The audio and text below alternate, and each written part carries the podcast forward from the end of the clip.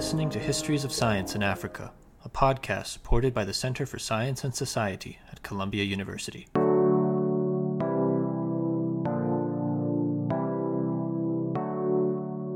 In this episode, we're joined by Stacey Langwick, a cultural and medical anthropologist at Cornell University who focuses on healing and medicine in East Africa. We talked to Stacey about her 2011 book Bodies, Politics, and African Healing: The Matter of Maladies in Tanzania, as well as more recent work that takes up issues of toxicity, therapeutics, dispossession, and plants and healing. Please visit our website for a transcript of the conversation and links to the works we mentioned in this episode. So, to start off, can you just talk to us about your intellectual journey? What drew you to the anthropology of medicine? How this book is situated in the context of your scholarship? So, my intellectual journey, I'm not sure where that begins, but maybe it begins with a master's of public health or before when I worked in development in Southern Africa. So, after my bachelor's degree, I actually headed to Washington, D.C. to do some lobbying around issues of public and global health in Africa. And from there, went and worked in Zimbabwe uh, on a program that was in collaboration with the Ministry of Health in Zimbabwe around maternal and child health uh, program evaluation. And at that time, decided that I should go back and get a master's of public health. So I went to UNC, which has this really amazing MPH program around community health. And I did that program.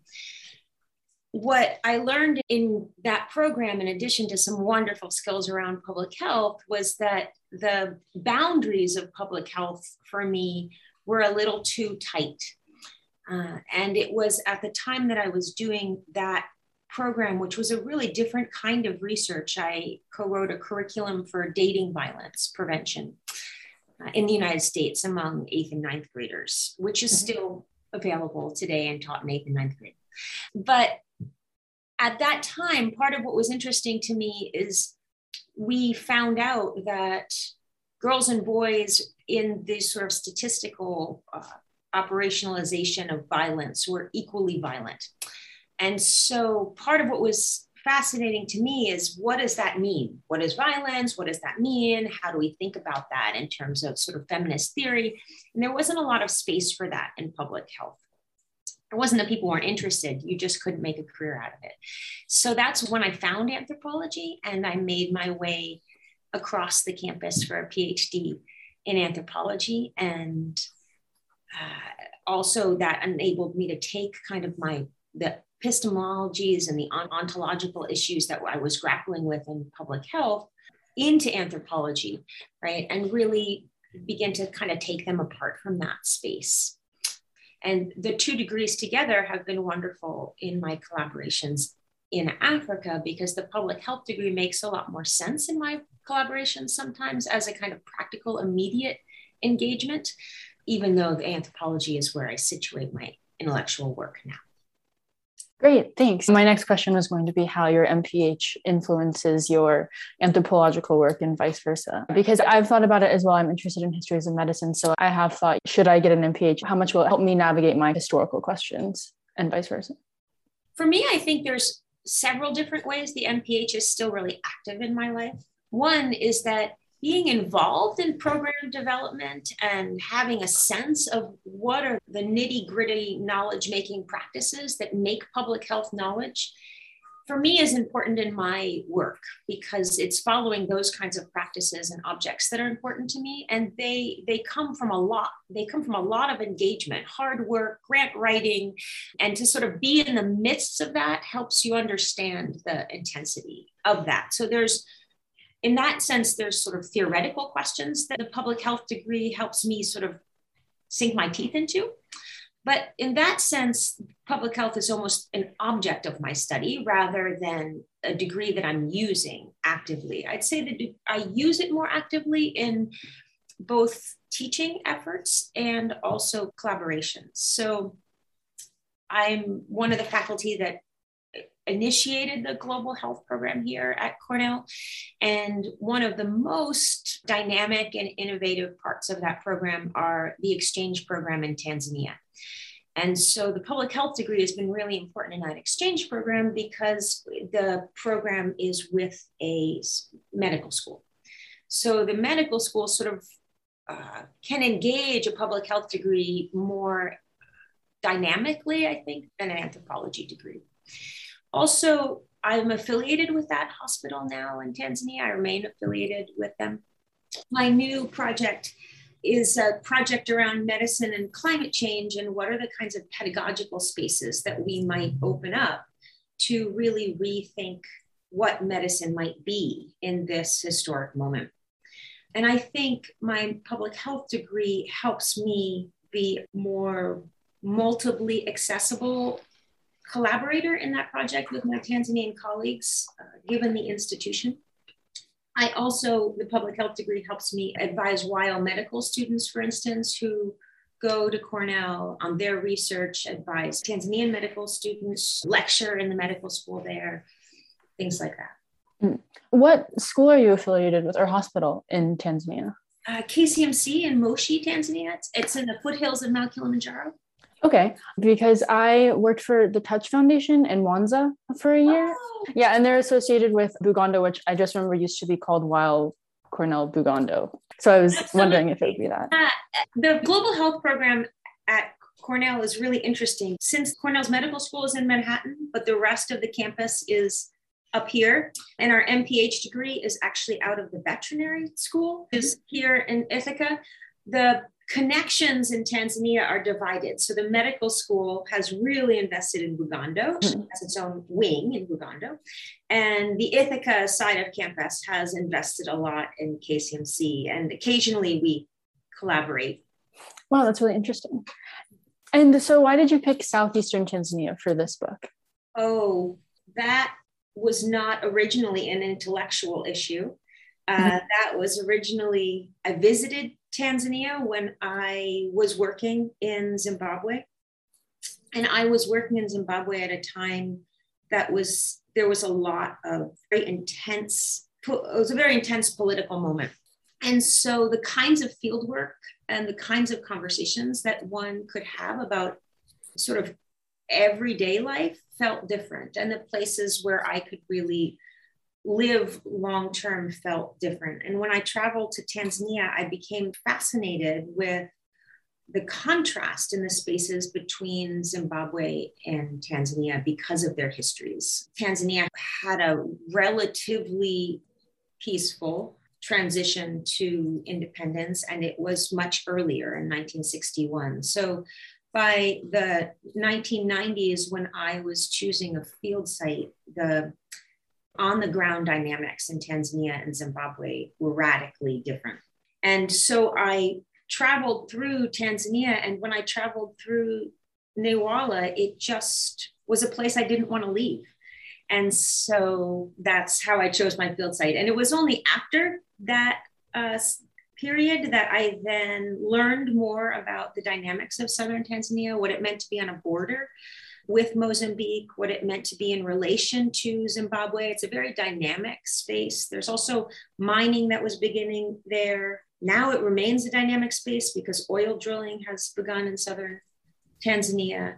So there became a lot of fascinating intellectual questions, but it was really only after I felt a personal pull to the to the space which I think shapes my commitments to the place, which I still have a lot of commitments to the people there. Uh, and for me, really grounds a lot of my ethnographic work is that it, that one of the reasons I love anthropology is that it allows for and maybe even demands in some sense really intense long-term relationships. And that those ground my uh, research. Great thanks so I have one kind of meteor question specifically about the book. So we're talking about medical pluralism here, and I think it's become a more mainstream term in historical and anthropological work, even the humanitarian health sector. Can you talk a little bit about where the term comes from for our listeners and how you're asking us to rethink it in this book? Yeah, to me, medical pluralism is a term that really comes out of the colonial encounter and that's part of what's problematic about the term and the concept and what's very real very materially real about the, the term and the concept so in the book part of what i do is i try to trace a bit of the arc of what it means for biomedicine to be so entangled with exploration, missionization, and colonization. And that it's in that encounter that everything else, other than what counts as biomedicine, which is itself, of course, shifting, becomes traditional medicine. And for a, quite a while, many decades, it was just that. Traditional medicine was, in sense, a not a category. It was everything other than biomedicine. It was really in a post colonial moment where there became much more investment in traditional medicine and an elaboration of traditional medicine, at least in Tanzania. I think Helen Tilley does a lot of really interesting work on traditional medicine in Africa more broadly and other parts of the continent. Some of those investments began intensively during the colonial period. In Tanzania, there was a little bit of that, but really the most intense investment and elaboration of the category as something in and of itself came in a post colonial scenario. And as I talk about in the book, uniquely in some ways for Tanzania, it came in very concrete ties with uh, China. So it was that non aligned socialist moment that also began to fill that not a category with a lot of very specific practices, objects, medicines, people, kinds of expertise. What's interesting, I think, now is that because that has been kind of filled up, right? T- traditional medicine has taken on much more than just being not biomedicine. There are policies, laws, circuits of economic exchange, training of expertise. It's an object of study in and of itself. And it exists really in relationship with biomedicine, with sort of hospital based medicine, and can't really be understood outside of that relationship.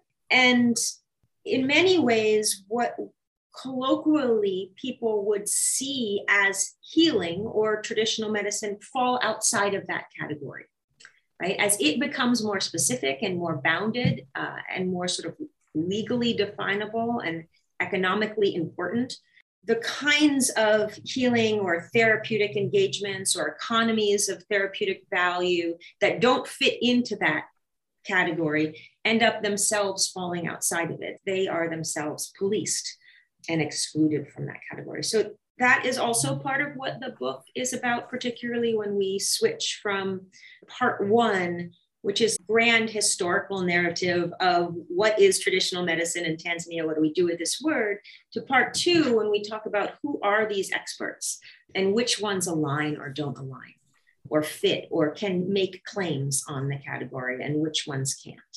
So I printed off your recent article in Osiris, which I really liked. Obviously, new stuff going on here compared to your earlier work, but it's also, I can see some of the same driving questions and interests are at the heart of, of what you're trying to do. Basic thing is, I want to ask about some classic anthropological, sociological ideas about how structures inform social life and then also how people act within those structures or stretch those structures, reimagine, redeploy, whether we call it cultural scripts or whatever that we use in our in our day-to-day lives. So one of the things that I really appreciate about both the book from 2011 and also what's evident in the journal articles that I've looked at since is that there's really an intensely localized ethnographic perspective that's at the heart of your scholarship. But then, as you say with part one from the book, there's always this globalized historical perspective that's trying to frame what it is that's going on here. And my dissertation is about human uses of plants and insects in the Great Lakes region. And so I appreciate that there's a sense of the temporality stretching from the pre colonial era through to the present through the work that you're doing. The question that I wanted to start by asking is the processes of dispossession that you're outlining in your Osiris article.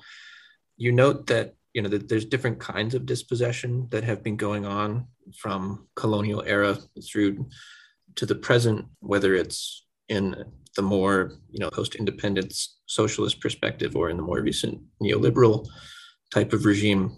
This could be land-based dispossession actual material dispossession but then there's also an intellectual or a moral dispossession that gets articulated via certain legal and financial scripts that are that are popular today. So i was wondering if you could expand for our listeners on what kinds of ramifications that these types of dispossession have had for Tanzanian healers and also for people who have sought out healers and, and sought therapeutics and how you've seen maybe in the archival record but then also in your ethnographic work how you've seen processes of dispossession structured the ways that healers and people who seek out healers interact with one another yeah thank you so much for that question it's always most interesting to me and i think most difficult to figure out how to see the line through, right? What's happening in, say, as minute an encounter as one person and one healer, and something as large as multiple forms of dispossession over the last 300 years. How do you see that dispossession invested in a particular moment? I think more recently, as I kind of left this book or extended myself out of the book that we're talking about today, one of the things that I have become really interested in is the way that Tanzanians, whether or not they're healers, see the practices and acts of healing as really intimately and importantly related to what kinds of sovereignty are possible in Africa today and specifically Tanzania today. And so those questions have become really important to me. I think they began to bubble up for me in a range of spaces. I think the first place they really started for me was actually at a AAA panel when I was listening to a really amazing panel of young Native American anthropologists talk about their work, give these really brilliant papers. And several of them after these really intense sort of sets of discussions about toxicity and the, the dispossessions of Native Americans in the United States and uh, intense militarization of their lands, there was a turn at the end to collecting medicines. And I was really interested in that turn. And that began making me think about African healing differently, actually, and the practices of the the healers that I work with in East Africa, thinking about the ways in which we theorize dispossession across multiple spaces, settler colonies and post colonies, for lack of a better set of terms, and the relations between the ways we might theorize plants and sort of bodily and therapeutic sovereignty w- within those encounters. And so I returned to Tanzania and to my work with that in mind. Like, how might we think about kind of relationships with plants and particularly the making of their therapeutic value in terms of working against these different forms of dispossession? So, uh, some of my more recent work is in that vein, and the Osiris article is not exactly a precursor, but it's one set of arguments that are s- sort of shaping that that work. And so, as you notice, part of, as you point out, part of the thinking in that article is that dispossession, of course, comes just from colonization, right? It just comes from taking over land. Dispossession comes from develop post-colonial development in which there's investments in everything from national parks to dams to uh, tea plantations to wheat plantations. But that dispossession also in the process comes from the constitution of ways of living and dwelling sort of necessarily forging how one is able to live in this moment and denies other ways of possibilities of being And how is it that people explicitly while theorizing it or just in their everyday life push back against those forms of dispossession? So, one of the kind of theoretical engagements that I've found really helpful is this idea of kind of colonial unknowing, which again comes out of a set of conversations in Indigenous studies in North America, but is a set of practices that points to the ways we render dispossession invisible over many spaces that I find really provocative. Part of that article that you're referring to in my work now is really to think how are Tanzanians rendering those things visible? Where is the creative and I would say theoretical work that Tanzanians are engaging in in everyday life as they render these forms of dispossession invisible. Sometimes I think that happens at the level of uh, healers, how healers are negotiating their space, their legitimacy, their medicines, commodification versus non commodification of their medicines. Sometimes I think that rendering visible, at least in their own lives, the forms of dispossession that have marked them and their families for generations. Tanzanians might do that in the healers that they seek out. I think sometimes that can be seen in narratives of possession, uh, whether that be illness or whether that be healing. In part, I think that those become really important narratives to examine because they disrupt the kind of linearity that history demands for us. Because you have this embodiment of the past climbing on the body of the present. But in addition, it really undoes so many of the forms of liberal sovereignty that are important to every aspect of our politics now which is really that we have a body and our most basic rights are ones of bodily sovereignty. And so possession is not situated in a historical arc in which that is what grounds our most important rights are navigating the world. It's situated in a in a different kind of set of political ontologies, we might say. So I think that we can see some of that there in when people seek out healers and they seek out other ways of living with history in the present. They seek out other ways of attending to bodies and bodily relations. Other forms of sovereignty or, or spaces where they can imagine other forms of sovereignty, where having a discrete body that needs to be defended always against the past as threat, right? I think that those are places where we might begin to render dispossession visible.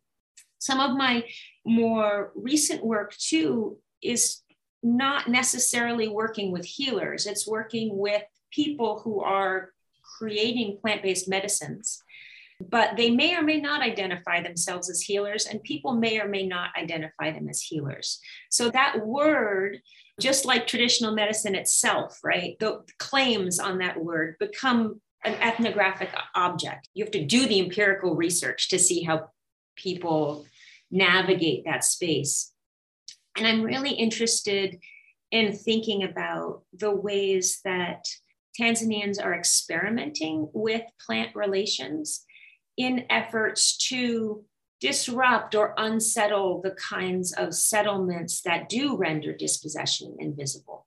I think plant based healing and how Tanzanians might orient towards it, how new modalities of healing might come into being.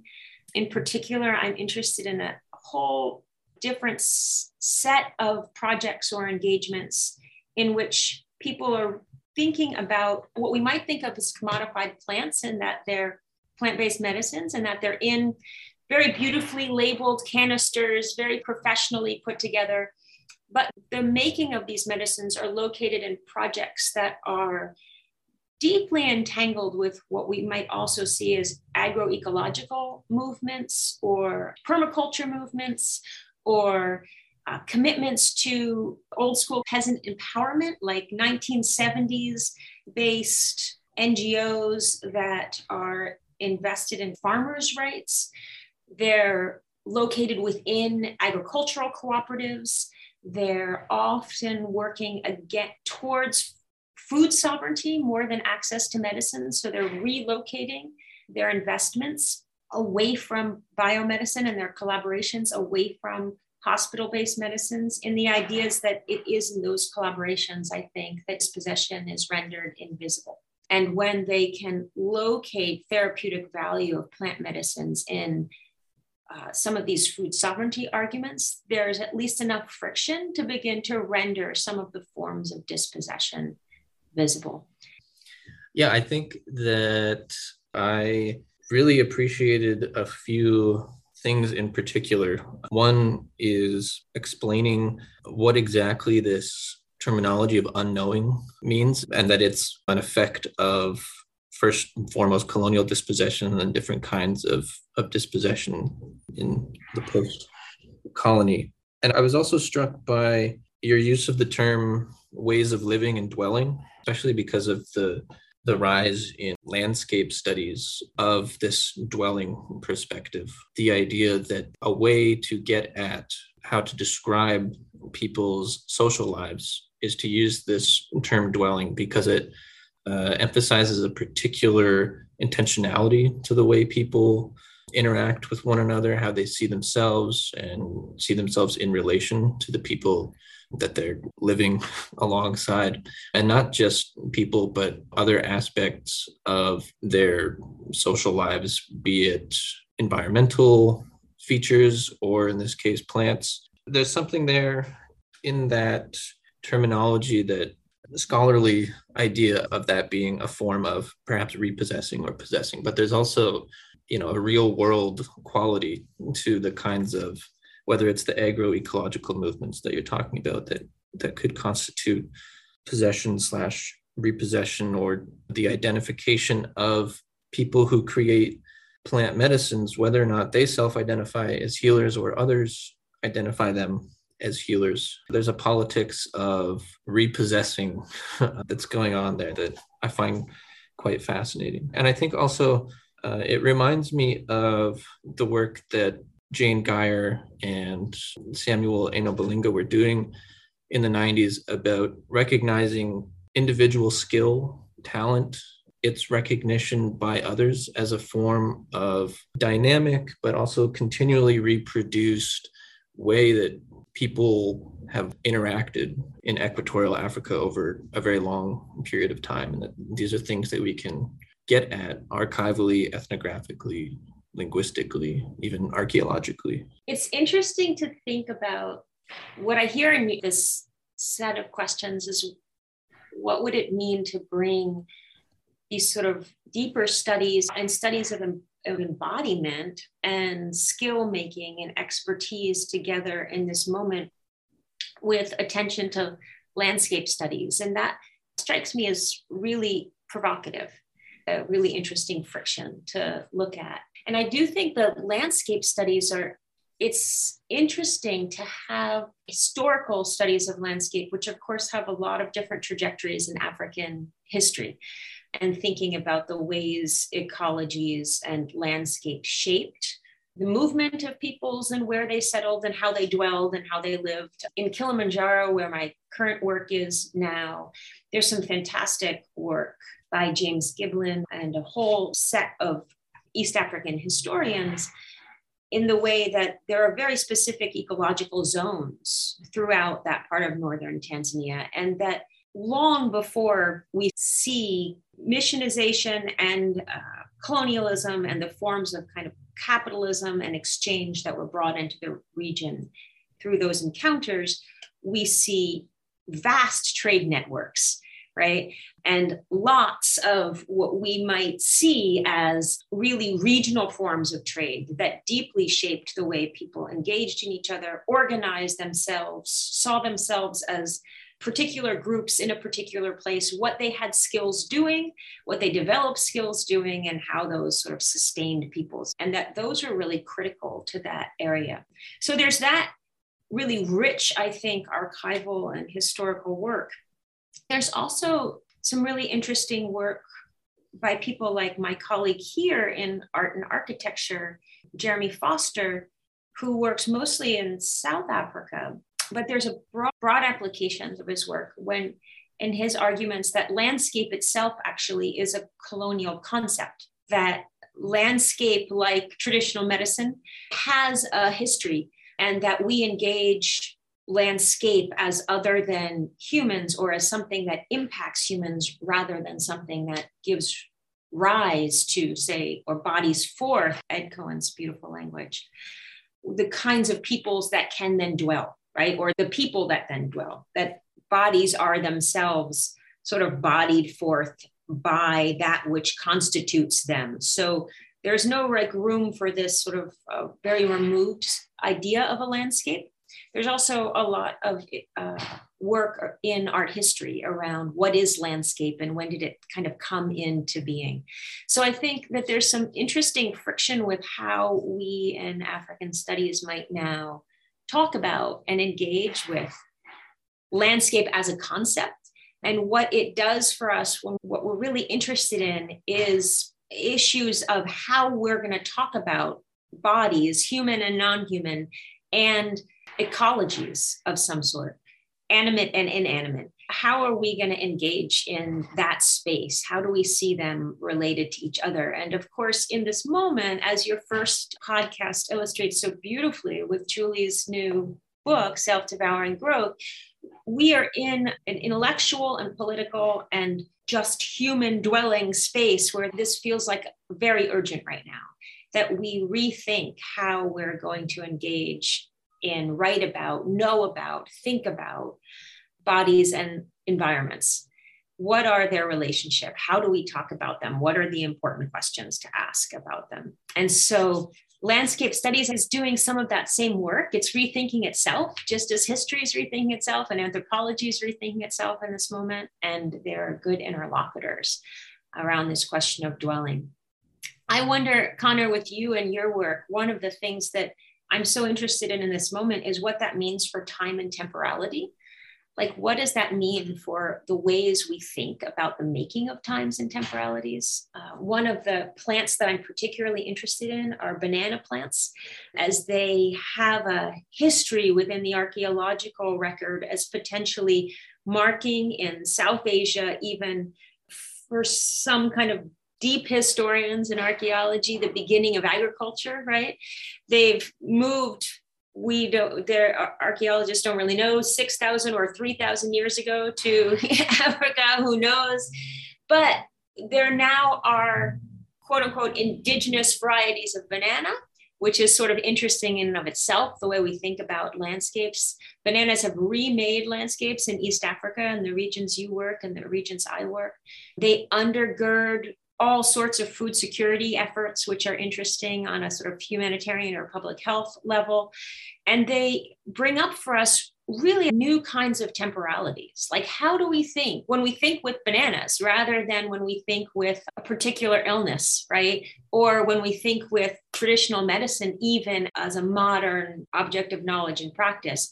When we think in those temporalities, how does that really change how we might begin to engage with these questions of dwelling and what it means for a landscape to change radically over time? I think that's exactly right. And also, in addition to the temporal aspect, uh, a history that considers bananas or whatever plant material we might pick. It also asks us to rethink our understanding of embodiment what features about banananess have impacted history or of any plant uh, material that has been associated with world histories of agriculture. To give a, a separate example, this is something that's going to be found in lots of places in the world. But if you go to the cultural region of Buhaya in northwestern Tanzania, you are going to have hundreds and hundreds of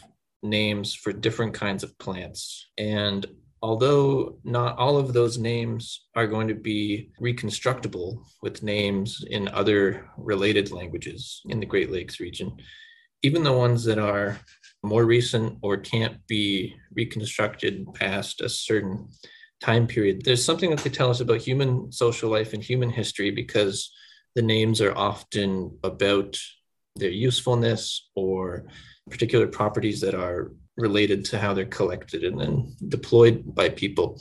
But they also reflect something about the plants themselves, about their, again, plantiness, uh, and about how they are particular bodies in space and time that have an effect and that collectively can, as we know, radically alter environmental and human history. And perhaps it's not appropriate to silo those things from one another. But yeah, I was just thinking particular grass species and its name is not good for whipping a cow. And so on the surface, it's like, yeah, that speaks to something about human history in this part of the world because it's so fragile that it doesn't work for for whipping a cow. But then if we can try to use some of these concepts that we're talking about, there's something about even though it's not good for whipping a cow, it's being able to germinate, propagate itself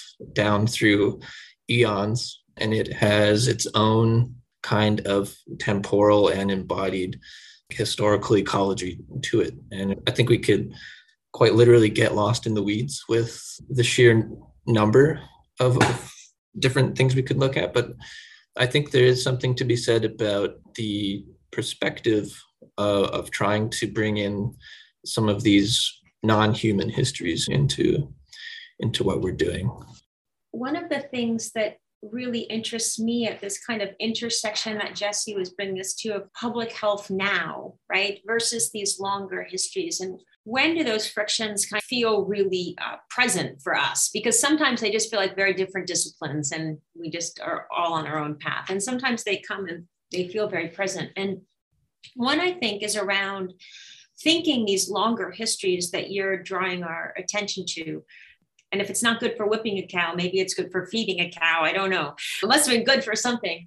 But how do we think with plants and about the ways that people and lands were changed, right? Like simultaneously, those investments. And one of the things that I think a lot of those longer histories begin to tell us are that there were in East Africa many ways in which what we might call now the garden and the field were and the forest were uh, configured right? The ways people dwelled between these things that we might call a forest a garden and a field. And healing and eating are both right at the heart of the ways they configured these different things that are the landscape right? They also are really central to the way public health is engaging with issues of food security. Often within these kinds of public health investments, the, the landscape is other and it is resource, right? And the configurations between forest, which might be conserved, right, might have tourism in it, and field, which has massive sort of agricultural input around seed development, GMOs or no GMOs, mechanization or no mechanization, small scale farms or large scale farms, like a lot of this kind of debate. And then the garden, which is often the small scale outside in these large public health or agricultural development narratives. And yet, those are very specific configurations, and that people in East Africa have had many much more complicated configurations of these kinds of entities and they tw- they tell us about many many different ways of growing and exchanging they tell us about many kinds of economies and kinds of ways of being in landscape and if we were to think with those plants and the kinds of temporalities in which they move i think it opens up some of these narratives that get closed down through the humanitarian kind of urgency of food security and nutrition. And they get closed down around the forms of urgency that drive capitalist investment in agriculture and medicine. And rather than the ways that people at these intersections now in Kagera and elsewhere are living with these multiple histories of producing landscapes and I think healing does begin to get often at that intersection of the ways people are actually creatively experimenting with, living with, and upsetting the foreclosures around formal agriculture and medicine. They're opening them up through kinds of healing and therapeutic engagements. And so, one thing that I've been really interesting in tracking is a very specific banana called Kitarasa. And the people that I know, the Wahaya that I know, hate this banana. This is just a terrible banana because it gets mushy when you cook it. So it's not a desirable banana. In Kilimanjaro, this, however, is a banana that while it has come to not be desirable by taste, also because the ways of cooking bananas have changed in Kilimanjaro in relation to the movement through the Great Lakes region, but it is desirable as a medicine. And in part because there's a lot of experimentation with how to interrupt the tr- modern tastes, like that which is a kind of a desire which feels intuitive within individual bodies right now right how do you interrupt that with history by providing a moment in a life in which you can experience or learn to taste differently. So, medicine is one of those ways because medicine isn't supposed to taste good, right? medicine isn't about tasting good. Medicine has a lot to do with taste, but the very efficacy of medicine in Swahili is often about whether it tastes fierce, if it's kali, right? Or if it tastes cool, baridi, and there's many other kinds of sets of terms but good tamu is often not a word that's applied to medicine. It's often applied to food.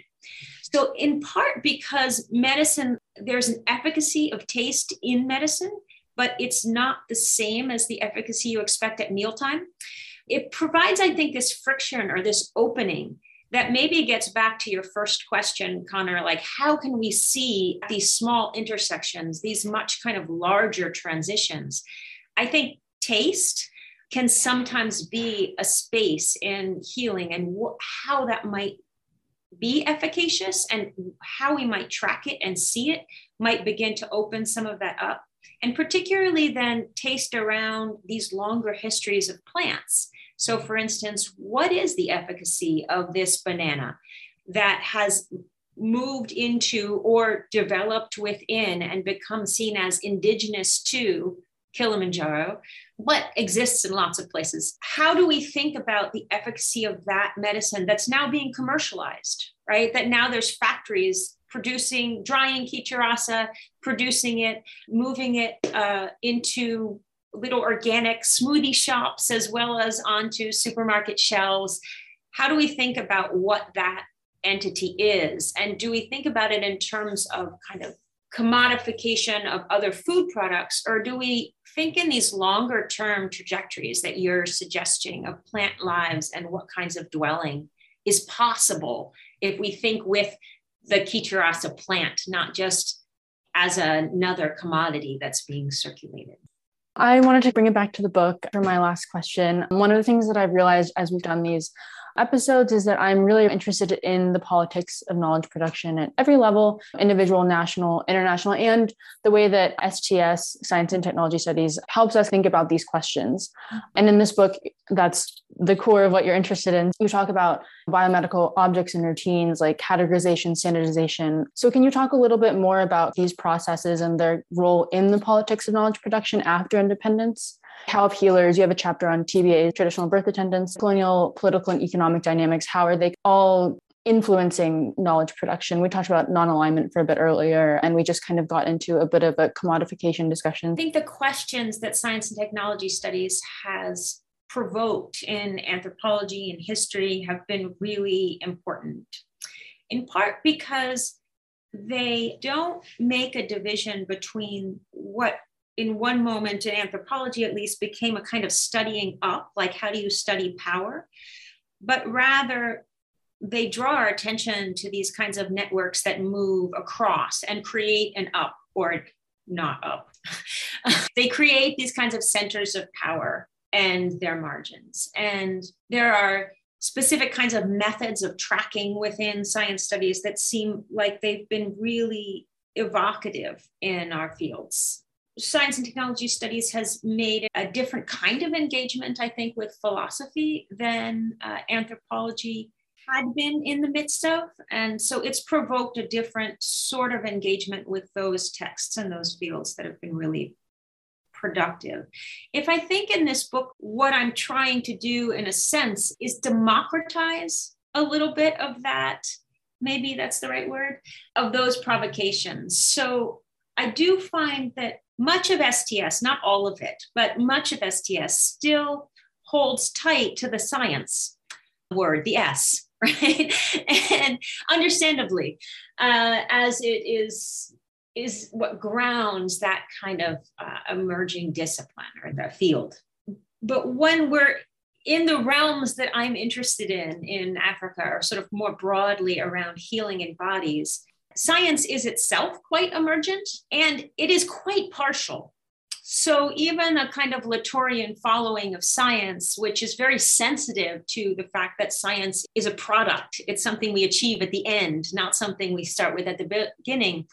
It's of those networks still leave us really with our attention centered around that which then ends up counting as science or being the product of science. And my interest here, as I talk about a little bit, is that I'm as interested or even more interested in uh, decentering that, in not taking those very networks as center. And there's a beautiful line that of Anna Tsing's, and I think it was in Friction.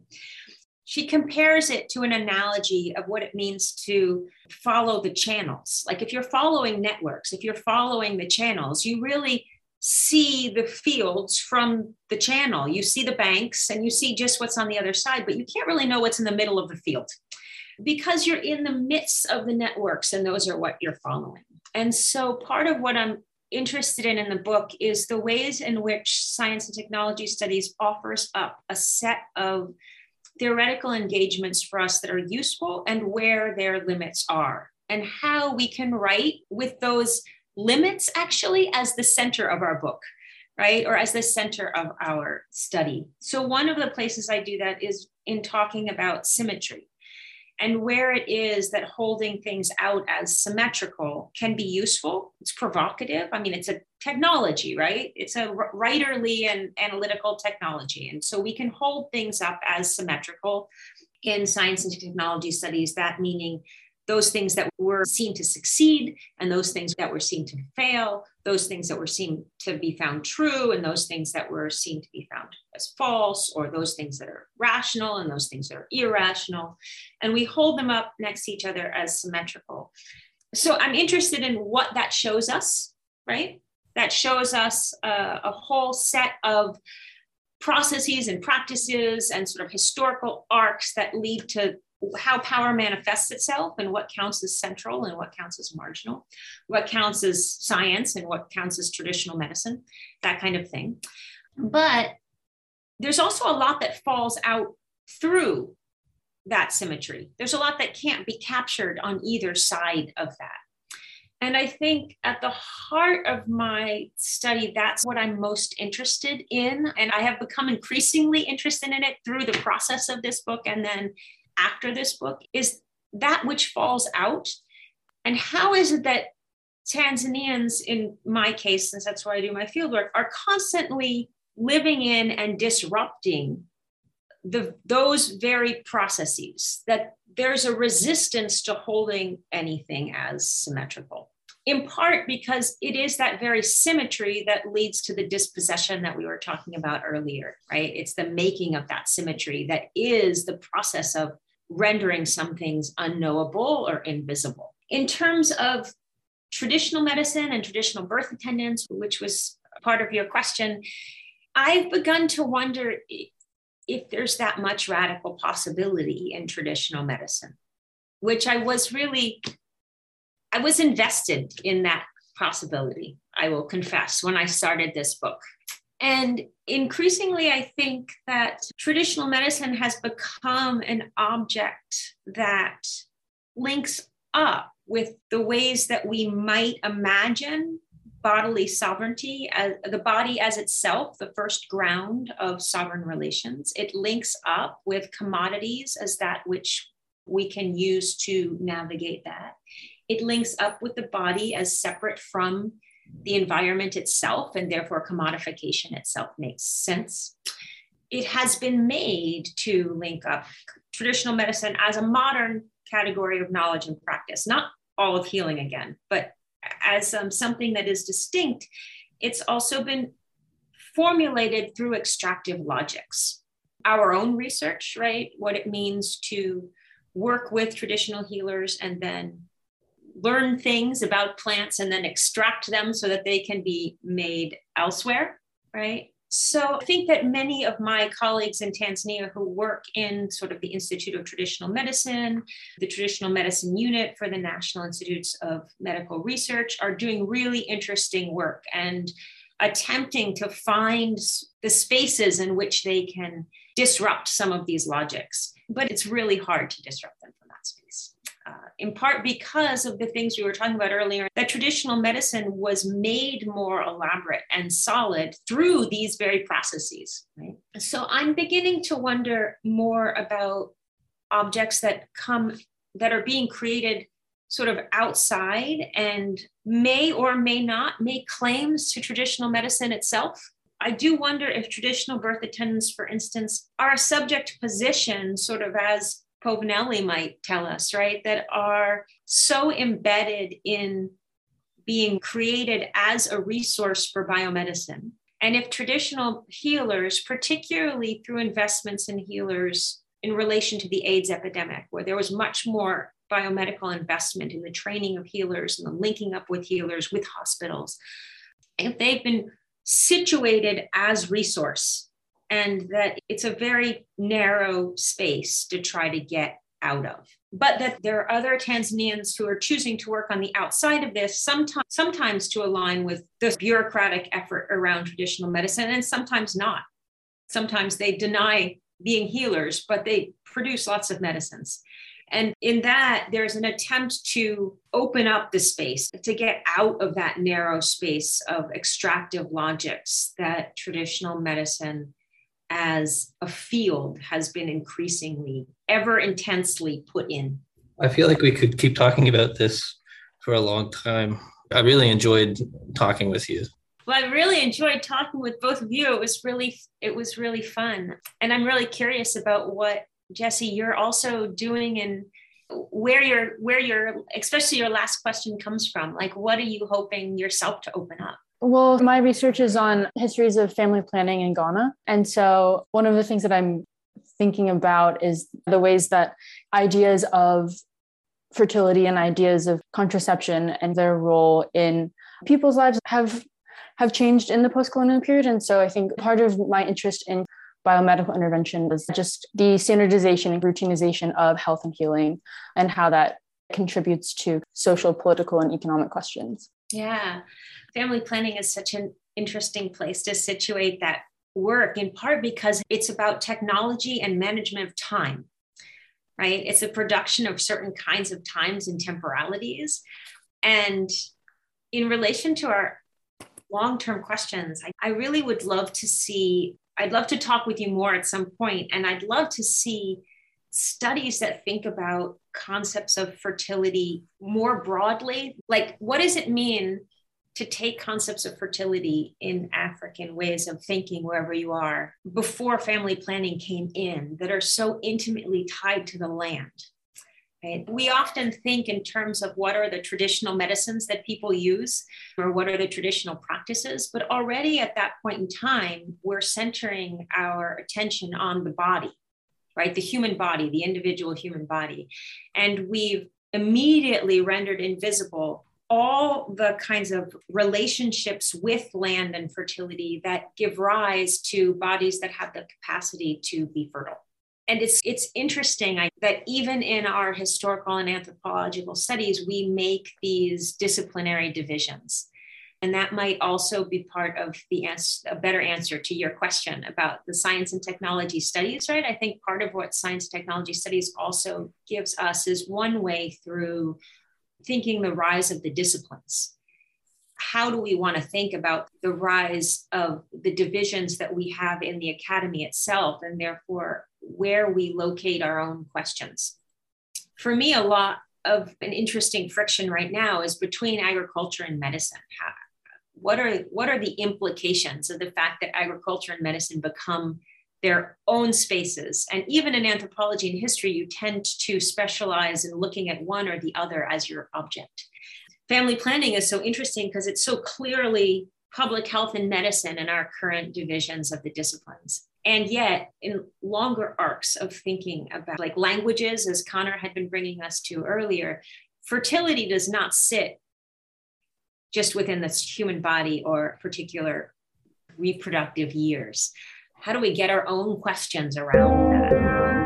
And what might it render visible or invisible, that, that friction? I wish you a lot of luck with that study. Thank you. Thank you very much. You've given me even more to think about now just in this two minutes. thank you. well, thank you so much for inviting me to do this. It was a really nice to talk with both of you. Yeah, you as well. Agree. Thank you so much for talking to us. All right. Take care. You Thank too.